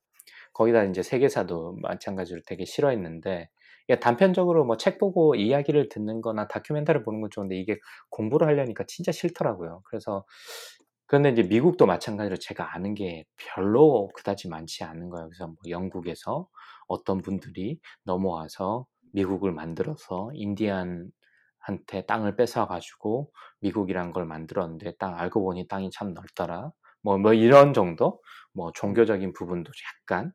그 다음에 이제 말씀하신 남북전쟁이 있었고 뭐 이런 아주 아주 뭐 여기서 초등학생 수준도 안 될 정도밖에 제가 잘 몰라가지고 그게 고민인데, 그래서 몇 가지 책을 찾아봤는데 이게 이해하기가 일단 정치 섹션도 그렇고 이해하기가 쉽지가 않더라고요. 왜냐면 한국이랑 너무 달라가지고. 그래서 이제 그게 고민이었는데 오늘 우연히 책을 하나 발견했는데 이게 약간 만화로 돼 있어요. 그래서 미국 음. 어디 어디까지 알고 있니라는 홍세훈 어, 만화가인데 이게 유학생이셨다고 하더라고요. 그래서 고 예, 해커스의 연재를 네. 네네 연재를 하시기도 했고, 어 그래서 이제 아. 미국에 대해서 이렇게 책을 내셨는데 아 이게 굉장히 쉽게 잘 그림을 그려놓으셨더라고요. 그래서 사실 설명하자고 하면 한도 끝도 없을 텐데 그걸 갖다 엑기스별로 좀 잘 정리를 하고 그것도 이제 만화로 그려가지고 굉장히 쉽게 이해할 수 있게 잘 그려놓으셔가지고 어, 저같이 미국에 대해서 문외한, 저는 청교도도 사실 종교도 잘 모르고 그래가지고 그런 것도 아주 잘 정리를 해놓으셨더라고요. 그래서 미국에 대해서 조금 알고 알고 싶으신 분들, 그 다음에 미국이 왜 저런지에 대해서 좀 이해를 하시고 싶은 음. 분들은 이 책으로 시작을 한번 해보시면 어떨까. 저처럼 뭐 거의 영에 가까운 지식을 가지고 있다면 이 책을 한번 보시고 그 다음에 좀 더 진지한 책을 좀 읽어보시면 어떨까 싶어서 미국 어디까지 알고 있니? 라는 홍세훈님의 책을 추천을 드립니다. 그래서 요 두 네. 권을 제가 이번 주에 읽고 네, 감동을 받아서 추천을 드렸습니다. 네, 감사합니다. 두 권 다 읽어보면 재밌겠네요. 저도 한번 다음 주에 네. 읽어보도록 하겠습니다. 네. 아, 조정님은 오늘 지난주에 네. 이어서 네, 사운드 짐에 대한 이제 말씀을 드리려고 합니다. 아, 드디어 써보셨군요. 네, 일주일간 보니까 어, 일주일간 프리 트라이얼이 있더라고요. 그리고 아, 미국에서도 네. 아이튠 통해서 결제가 가능하고 그리고 아이폰 음. 앱이 나와 있는데 어, 받아서 써봤는데 일주일간 지금 오 일 됐는데요. 어, 굉장히 생각보다 그 앱이 잘 그 디자인이 돼 있어요. 그리고 컨텐츠도 네. 그, 뭐, 그 전에 사람들이 얘기할 때 컨텐츠가 좀 부족하다라고 이렇게 리뷰를 쓰는 네네. 분들이 많은 것 같고 약간 걱정했는데 생각외로 컨텐츠도 괜찮고요. 잘 만들어놨고 어 뭐 펠로톤 디지털과 비교를 해보자면 펠로톤 디지털은 그 화면이 이제 영상이 있는데 이건 영상이었고 말 그대로 이제 음성만 있는 거죠. 그래서 이제 이름이 사운드 짐인 것 같은데 음... 그것만 빼놓고 어 굉장히 운동을 혼자서 운동하는데 어 집중을 하고 그리고 최대한 최소한 이렇게 뭐랄까 저 자기 자신과의 타협을 최대한 덜 하면서 계획했던 대로 운동할 수 있게 도와주는 굉장히 좋은 프로 어, 그 제품인 것 같아요. 그래서 음. 제가 이제 자주 쓰는 거는 달리기를 저도 이제 다시 시작을 해서 삼십 분 네. 달리기, 삼십오 분 달리기 이걸 계속 하고 중간 중간에 인터벌 달리기 이런 프로그램도 있어서 그걸 네, 뛰어가면서 네. 돌아가면서 쓰는데. 굉장히 재밌습니다. 굉장히 재밌고 음. 확실히 효과적으로 운동을 그 이십오 분 동안 집중해서 할 수 있게 도와주는 프로그램이에요. 그리고 음. 제품이고 그리고 어, 펠로톤 디지털과도 크게 일단 그 퀄리티에서 크게 차이, 차이는 안 나는 것 같고요. 어, 음. 이 한국 이제 코치가 남성분 코치, 여성분 코치가 또 있는데 이분들도 개성 각자 이제 나름의 개성이 있고 아, 이분들이 네네. 이제 거기서 얘기를 하면서 계속 응원하는 메시지를 해줘요. 해주면서 아 지금 걷고 계시는 건 아니죠? 삼십 분 넘어갔는데 자 지금 이제 힘들 텐데 뭐 고개를 드시고 땅을 보시면 안 되고 이런 얘기도 해주고 그리고 뭐 지난주에 자기가 책을 읽었는데 거기에 이런 명언 구절이 있다 이런 얘기도 하시고 뭐 중간 중간에 뭐 이런 운동 선수들이 입는 스포츠 기능성 제품 같은 것도 한번 써보시면 좋다. 뭐 제품 광고를 하지는 않는데 그런 걸 한번 써보시면 음. 좋을 것 도움이 된다 이런 얘기도 하시고 나중에 이제 음. 뭐 광고를 하실 수도 있을지 그런 건 모르겠는데 그런 정보들을 주니까 굉장히 친근하더라고요. 펠로톤 디지털은 음. 그런 말은 안 하고 계속 그냥 음악 하면서 자기 얘기하고 그러는데 어, 이분들은 네. 좀 예, 그런 얘기도 많이 해주시고 아. 그리고 영상이 있어요. 그래서 제가 요것도 이제 명상 프로그램 하나 잡아가지고 들으면서 사람이 사실 처음에 긴가민가 했거든요. 왜냐하면 네. 제가 그 펠로톤 디지털을 쓰면서 영상 프로그램을 들었을 때 빨리 잠든 거는 이게 영어로 얘들이 조용히 얘기하니까 내가 잠든 게 아닐까 그런 있었는데 이거를 한국분이 뚜렷한 한국말로 발음하시는데도 네. 제가 한 오 분 만에 잠이 들었어요. 그래서 이거 효과가 음. 좋다 이것도. 그래서 제 아니 근데 원래 그냥 잠을 잘 주무시는 분 아니세요? 안 그래도 그래서 제가 그 얘기를 제 와이프한테 했어요. 사라님한테 하고 장사님한테 아 이거 해보니까 좋은 것 같다 그랬더니 그게 아니라 당신이 만성 피로라는 얘기 같은데 내가 한번 써보고 알려줄게 이러시더라고요. 그래서 한번 써보라고 음. 와이프한테도 이제 추천을 했는데 이제 이게 네. 일 년이 끝나고 나면 아, 두 가지, 아, 일 년이라는데 일주일간 이제 프리 트라이얼이 끝나고 음. 나면, 네, 끝나고 나면, 한 달에 칠 점 구구 불을 내고서 계속 월 단위로 결제를 할 수가 있고요.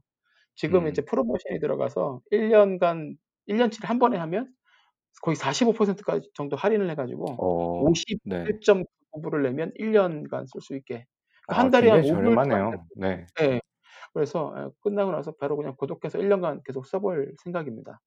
아, 물론 음. 제, 제가 지금 이거, 사운드 짐과는 아무런 관련 없고요. 저는 이해관계가 아무것도 없이 그냥 써보고 나서 좋아서 추천을 드리는 건데 어, 집에서 혼자 운동하실 때 짐을 요즘에 가기가 쉽지가 않으니까 어, 굉장히 네. 좋은, 어, 좋은 툴이고 짐에서 운동하실 때도 그냥 뭐, 음, 뭐 이렇게 유튜브 보시면서 이렇게 뛰거나 그러는 것보다 이거 사운드 짐을 귀에 꽂고서 하시면 좀 더 어, 제가 이렇게 운동하는 효과를 보, 네. 빨리 볼 수 있지 않을까 생각이 듭니다. 그래서 사운드 지엠 한번 일주일 프리 트라이얼이라도 한번 시, 아, 신청하셔서 시도해 보시면 예, 아, 좋으실 것 같습니다. 예, 추천드리겠습니다. 네, 김우중 심사위원님 듣고 있나? 김우중님 사랑합니다. 네. 네, 이렇게 아, 이 주의 픽까지 해서 예, 오늘 방송 여전히 또 저희 한 시간을 후적 넘겨버렸네요. 그래도 예, 스페이스X 삼 부 그리고 저희 아, 이 주의 픽 다 재밌게 들어주셨으면 좋겠고요. 그리고 아, 세계 최초라고 주장하는 저희 와이파이 삼 원 팟캐스트 라이프타임 러너가 되고 싶은 저희 두 아재가 들려드리는 미국 스타트업 테크기업 이야기 조강의 사 센트는 애플 팟캐스트, 팟빵, 구글 팟캐스트, 스포티파이에서 들으실 수가 있습니다. 저희 팟캐스트에 대한 의견이나 질문은 페이스북 페이지 혹은 아, 이메일 디 알 점 씨 에이치 오 지 에이 엔 지 앳 지메일 닷 컴으로 연락해주시면 저희가 바로 답변을 해드리도록 하겠습니다. 네, 오늘도 들어주셔서 감사하고요. 예, 좋은 한 주 보내시기 바랍니다. 감사합니다. 감사합니다. It's one small step for man, one giant leap for mankind.